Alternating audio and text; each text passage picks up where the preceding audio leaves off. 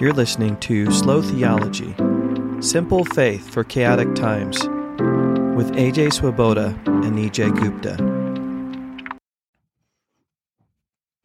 Hey, welcome back. A J Swoboda here with my dear friend Nijay Gupta. A J, Nijay, together once again. Uh, and today we're going to have a conversation about something I've actually wanted to talk with you for a really long time about, Nijay. And that is, uh, I want to talk about the question, I, w- I want to ask the question, wh- how in the world do you deal with um, uh, criticism? Uh, what, really, more pointedly, how do you deal with those moments when you're when you're critiqued on what you think, what you believe, uh, theological criticism, kind of a re- really nuanced, right? Theological criticism, not just criticism, but specifically what happens when we uh, experience uh, theological criticism. So uh, two years ago, I was teaching a class in Florida, and a young man in the class Uh, who'd been with me for a whole week. It was an intensive theology, graduate level theology course. Really fun. It was an awesome, one of my favorite classes I've ever taught. Uh, and uh, near the end of the course, um, the group was primarily made up of Pentecostals and Charismatics. So there was a, a lot of folks in the room who kind of come from the, uh, the, the, the tribes that I come from, kind of the charismatic evangelical world. And uh, one of the uh, folks in the class uh, asked, pulled me aside after class, and he said to me, "You know, I've loved this class. Thank you for teaching it. I have a prophetic word for you." Mm. And uh, the and what that means is it means he felt like God wanted me to hear something. I said, I, "Sure, brother, share away. What what did what did you hear?" And he said to me, he goes, "Well, I was in prayer for you this morning, and I felt like God wanted me to say to you that you are a low-level theologian." Now, so I, I got to tell you, as a as a as a three-man, wow. I my immediate a low oh. level theologian. I'll say it again, oh, a ouch. low level theologian. I felt I, I you know I'm trying to I don't want to throw contempt at a prophecy, so I'm being all generous and kind. But I went back to my hotel, and I was mad. Did he say it with a smile? What, what what what? How did he no, feel no, no. about he was, it? He was he was generous. He was totally kind. Let me, let me finish the story. So he, I'm like mad. I'm in my hotel and I'm mad. A low-level theologian. What does that mean? What does that mean?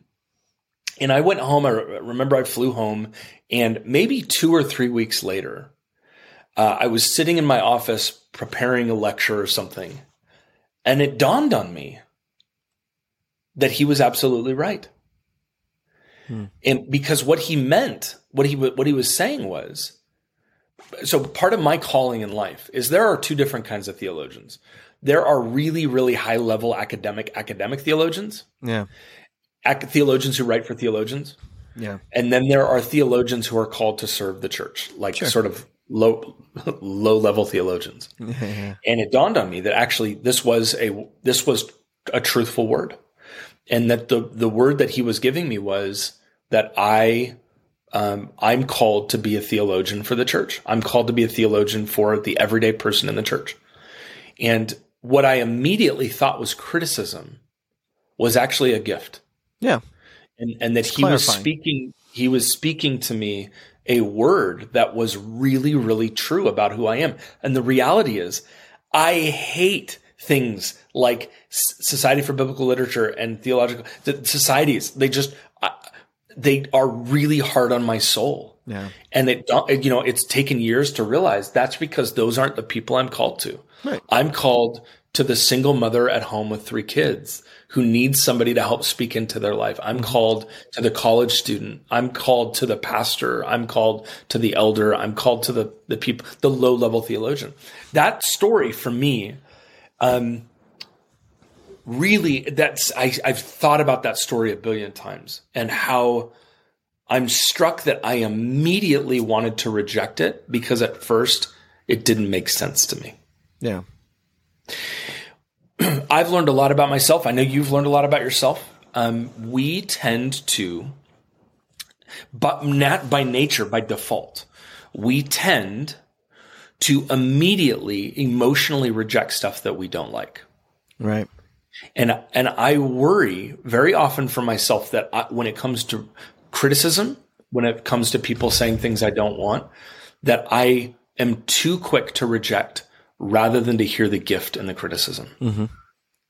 So I want to talk about that. I want to talk about how we can learn from th- – this happens to tons of people, right? You go home for Thanksgiving. You go home for a Christmas thing, and you talk to a family member you haven't talked to for a long time, and you tell them something that you believe, and they just rail on you about something that they think is, is stupid about what you're thinking. Or you post something on social media about your thoughts about God, and you thought it was brilliant, and the trolls just like come and attack you like crazy. We all do this. We all put our thoughts about God out there, and sometimes we get hammered for it. Yeah. Is it possible, Nijay, that sometimes criticisms can actually be gifts to us, can actually give us life, if we look at them in the right way? What's your gut level response to that? Yeah, I mean, my gut level response is, um, you know, often for me, when that happens, I experience my imposter syndrome and kind of the, the idea that I'm being exposed to the world, right? That my, that, that my weaknesses and my failures, if they're found out, will get me fired or demoted or, you know what I mean? All kinds of things. And so then I end up being reactionary. I end up lashing out. I end up, um, wallowing. Um, and one thing that I'm trying to get better at is, um, I mean, just what this podcast is about, s- slowing down, right? Not being reactionary, not saying the very first thing that comes in my mind, which is screw you, or, you know, that's just your opinion. Like, um, you know, I, I'm, I, you know, I mean, think about course evals. You and I, you know, live in a world where students tell us what they think about us at the end of the term, usually right after they get their grade and they're unhappy with their paper, um, unhappy with how we've graded their paper. And then they, you know, I get people talking about, you know, my lectures don't make sense, or I'm not prepared for class. I remember one time a student said, he looks at the slides when he's lecturing as if he doesn't know what's on them. You know, they're giving uh, really niche comments on, you know, and, and I think the old me was just, you know, heartbroken, you know, by, you know, by criticism and rejection and, you know, questioning. Um, I think one thing that I'm working on is, um, you know, not not making everything the end of the world. mm. yeah, yeah. I, I think I just go too quickly to, well, this will lead to this and this will lead to that. And then everybody will come at me with pitchforks and torches. You know what I mean? Like, I immediately go to the worst possible outcome, you know, the dystopian uh, outcome of of what could happen. And I think part of simple faith is, um, I don't have to put all of the future in my control. Part yeah. of simple faith is, uh, how should I react to this in the present moment? And I'm going to sit with this for a while. I'll tell you something that happened to me in seminary that was really, really insightful and helpful. I ha- I, I, I'm going to, I'm going to be honest with something here, A J. I'm being vulnerable. I got an A minus on a paper, and I was really upset. Oh, good Lord. Oh. I got an A minus on a church history paper from a quote unquote easy professor. And I was so upset because I didn't want to threaten my good grades. And so I stormed into his office and I, you know, gave him an earful of why, you know, he didn't give us enough direction and instruction for me to have been graded this way, or, you know, all this stuff. And he's the most gentle, wonderful soul in the world. His name is Garth Rosell. And uh, he could have yelled at me, and he could have, but he said, you know, um, I'm not perfect. I I want to recognize that right away. I don't remember grading your paper or what grade I gave you or why, but why don't I take this with me, your paper, and we'll come back in a week and we'll talk more about it. And I'll think through what I did, and, and you think about it some more. And um, I didn't like that at the moment. I wanted him to change my grade right there on the spot, and you know, but the fact that he you know, wanted to honor me by taking some more time to think about it. Now, I value that so much. The fact that he didn't make an in-the-moment decision. Yeah. But he wanted to t- to honor me by taking some more time to think about it. And that he said, I'm I'm not perfect. I'm a professor. I make mistakes. I grade lots of papers. A J, you know, you know, I don't, I didn't recognize until I became a professor just how hard grading is, because there is a level of subjectivity to it, and you're grading thirty, forty, fifty papers in one, one or two weeks. Yeah. And so, you know, those grades, they, they are slippery. I mean, you know, anyway, so, so I'm, I'm trying my best now to, to not take rejection personally, even yeah. when it was personal by the person who's saying something. And I think what's helping me now is to not get too caught up in either what does everybody think about me now, or is this the end of the world? I think if we take those two pieces off the table, I have so much more of an opportunity to actually take the criticism seriously, or whatever it is, more seriously. Yeah.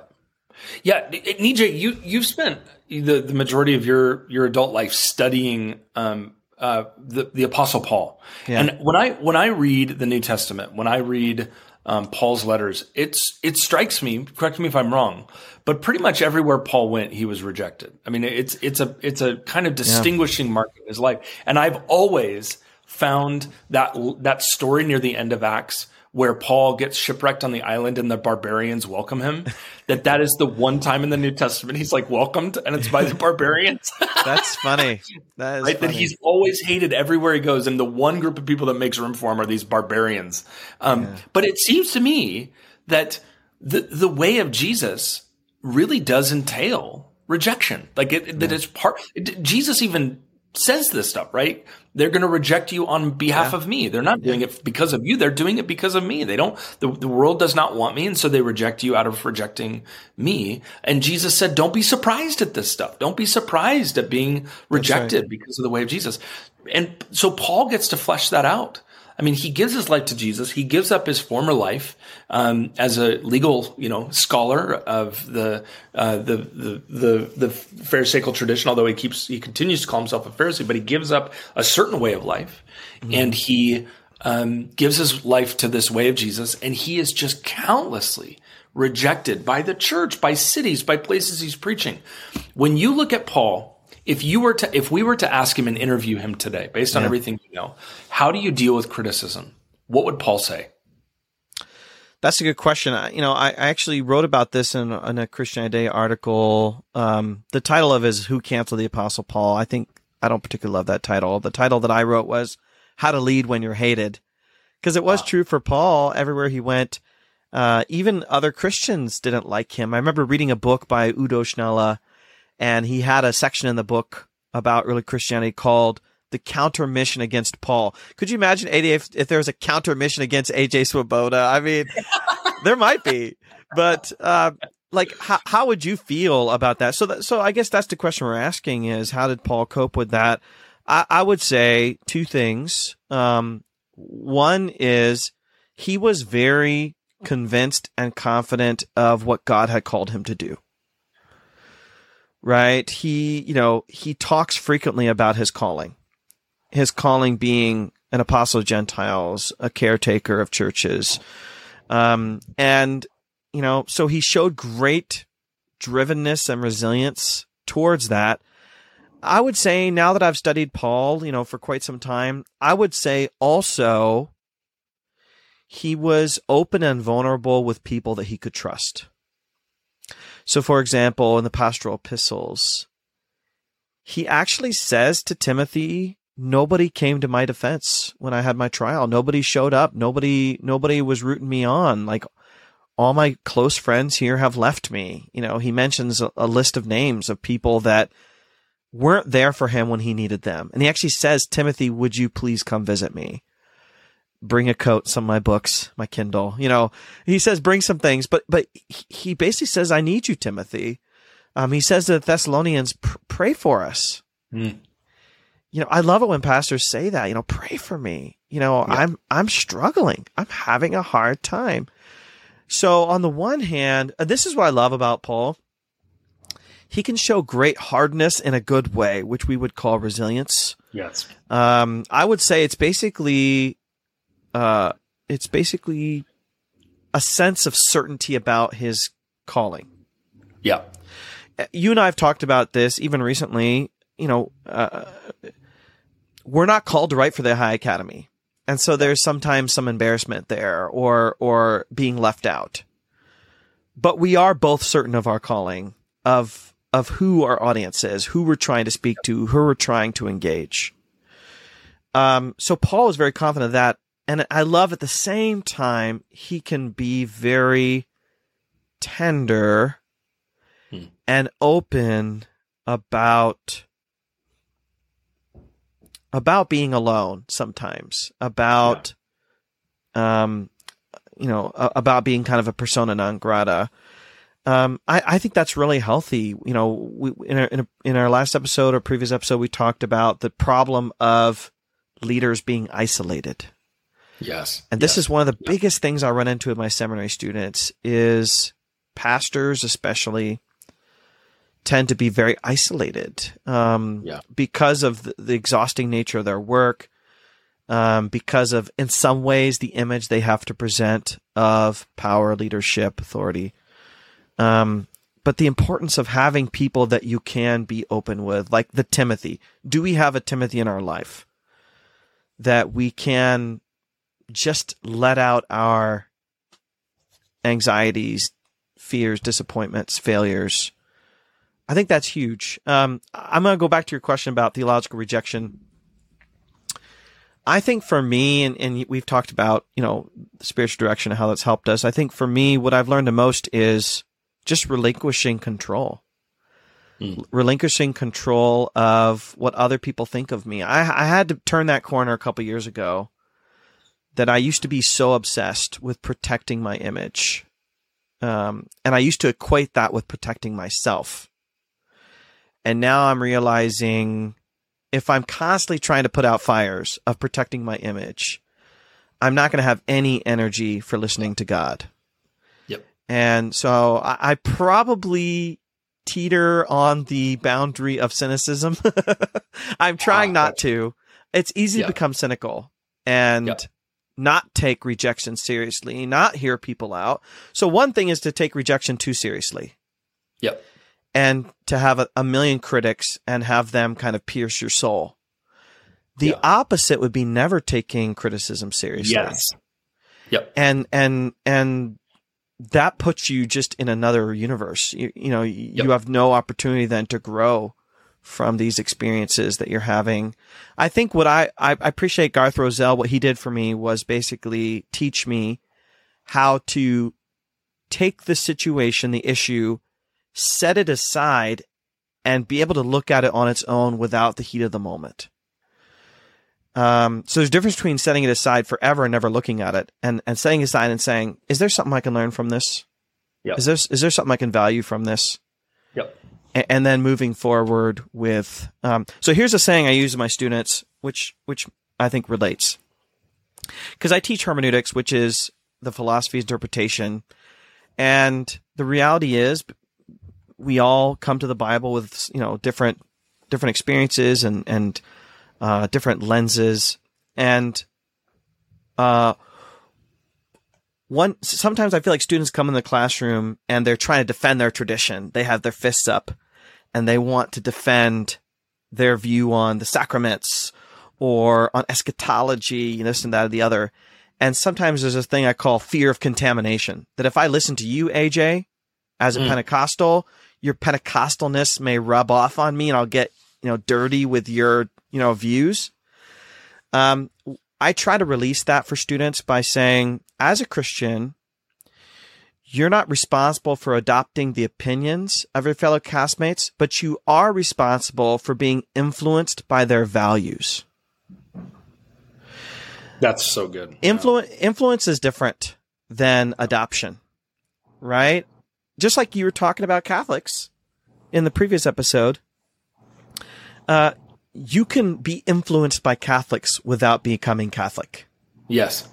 You could be influenced by a critic Yes. Without changing your views to the other side. Yes. That's something I really hope for, for a world right now that, that just tries to throw grenades from afar. I want more influence, mutual yep. influence, yep. which can only happen with what you did, which is really process, process patiently and slowly. Yep. Someone who just walked up and said, I have this word for you.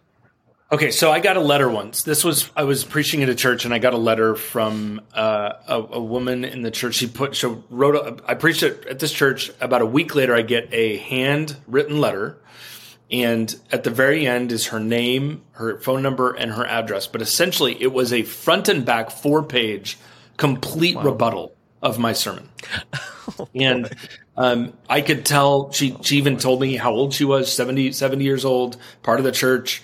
And it was a point-by-point rebuttal of my church. So my first initial reaction was, who the heck thinks they get to tell me, you know, what what, what I know about the text? And and I wanted to just, like, shred the letter.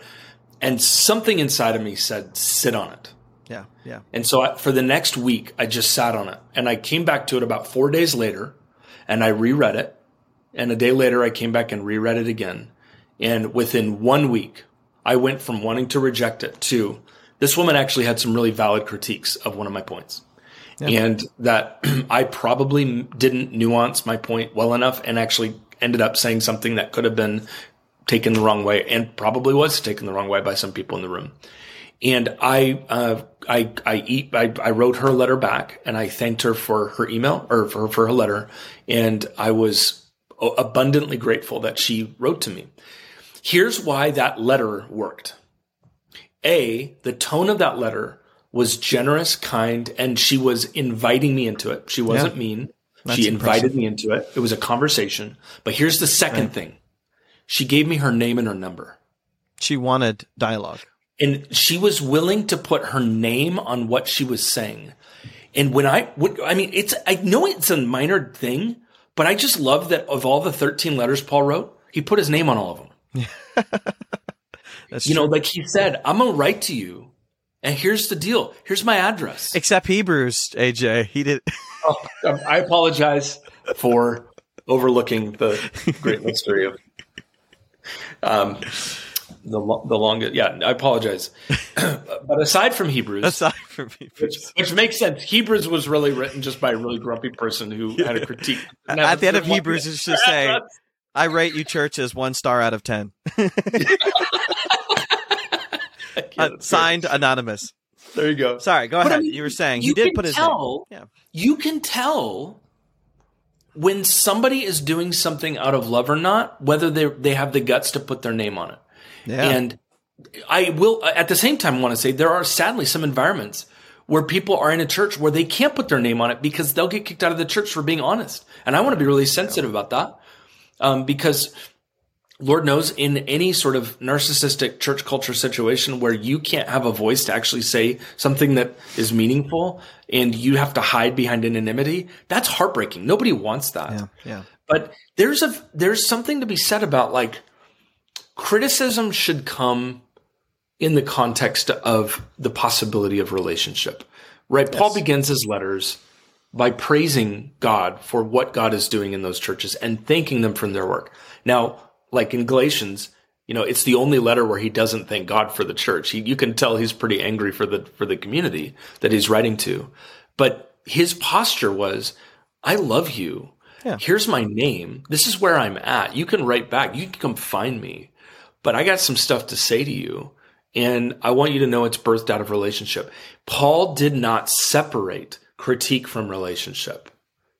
Is that a fair assumption? As far as we know, yeah. As far as we know, he didn't. Um, you know, I, I mean, just take the, you know, Mars Hill speech that he gave. I mean, these are people that potentially could kill him, and he wants to be in conversation with them. You know, he wants to. I mean, he was a gutsy guy. He was a bold guy, but he does he does want to have. I mean, take a church like the Corinthians. He could have he could have written them off, and he goes yeah. through. At probably three or four or five letters back and forth with them. And we have to remember, these aren't texts. These are long-term letters that take months to for back and forth and processing. I get annoyed if someone doesn't text me back, you know, within ten minutes. Right. And he's having to wait months sometimes yeah. for getting kind of the response to his, and he doesn't pull punches. He can be very direct uh, and forthcoming. So, yeah. Okay, so what do we, what do we do, Nijay, then? What do we do with people that we can tell their criticism is not birthed in love? They want, they want to destroy. Uh, sometimes those, those are not gifts. What do we do with that? That's a good question. I, I would. I like. Can I tell you what I love? I love the way the Mormons deal with it. The Mormons, the way they deal with it is when Book of Mormon came out on Broadway. Yeah. The Book of the, the Mormons, which is, t- I mean, it's just, it's so mean about Mormons. I mean, it is so utterly mean and ad hominem and like it's just mockery. And the Mormons were like, okay, and they came. They literally, you if you go to the Book of Mormon on Broadway, when you leave the show, there are Mormon missionaries that stand out front and generously hand out Book of Mormons. Yeah, yeah, yeah. They want to keep not, the conversation going. Yeah. But I just love that they can even take completely unfair criticism yeah. and turn it into generosity. Yeah, I like that. I like that. Um, I, I would say, uh, you know, I mean, there, there are trolls out there. So, so let's not talk about the trolls, but let's talk about, you know, someone writes, let's say, a review of your book that is very harsh, um, and you want to take it seriously. Uh, I would probably dialogue with someone I trust, someone like you, uh, or, or my wife, or close another close friend. And I'd say, you know, read this with me and help me process. Is there something? I will say there is so much out there that you should just ignore. yeah. Uh, and, and don't take every single criticism seriously. But, you know, let's say two or three people have written reviews and they're similar. Um, you know, I would, I, I would probably want a safe person to talk through that with and say, okay, is, is something need to change here? Do I need to process this? Um, I think for my personality type, I have to be very careful about not being beholden to the masses hmm. and to give in to, okay, I have to bend over backwards to please everybody because I have to get everybody to like me. Like that's, that's yeah. dangerous, and it's unhealthy, and it leads to so many bad things. But, you know, if, if my, My boss sat down with me and said, hey, listen, you know, these are some issues. Um, I'd want to take that, set it aside, and talk with a safe person about it. What about you? How would you respond? Um, yeah, I mean, there there does come a point where um, you you need to pull a Jesus move. I mean, there comes a point where you need to wipe the dust off the bottom of your feet. You need to leave a city. I mean, that yeah. there comes a point where if if if it's at the point where it's, you know, you're you're just outright experiencing endless rejection for, um, and it, it's just unrighteous. It's okay to leave. And Jesus says yeah. that it's okay to end relationship for the sake of uh, guarding yourself. I can say for me that the time for me that's hardest when I feel like I'm being criticized, I got an email from a student about a month ago in which um, this particular student um, identified me as a racist homophobe um, vir- by virtue of a book that I had uh, required my students to read. And I can tell you that the most dangerous part of my day uh, during that uh, season were the night times mm. when I went home at night and was lying on bed yeah. in, in my bed and was just thinking about the student, their face, yeah. Yeah. Um, like imagining them writing that email and imagine the nights are really dangerous for me, yeah. which when I the, actually the, the text, the biblical text that got me through that was Nehemiah. And how they would at nighttime, you know, they have to guard at night and build during the day. And I love that image of guarding at night, because the nighttime, when you're walking through criticism, when Sanbalat is after you and, and you're you're being hated, the nighttime is is the work of the enemy. The enemy can mm. do really, really bad things at night to us. Yeah, yeah. And so I had to, in the evenings, um, put on the breastplate of protection and just guard my heart. That was that really at those in those sorts of moments. Uh, prayer and intercession and getting on your knees before God are really your only option. But you, you, you just got to be very careful when you're experiencing some unrighteous, unrighteous criticism to guard your heart at night. Don't let those ideas sink too deeply into your heart and take root, because if they do, it will create a new bitterness that is really, really hard to, uh, to uproot. Well, I, I had a student who had a valid criticism of me, and I appreciated that he- He wanted to meet with me. He wanted to have a face-to-face conversation and tell me, you know, patiently, but, but directly, that I was saying some things in class that were, you know, creating problems.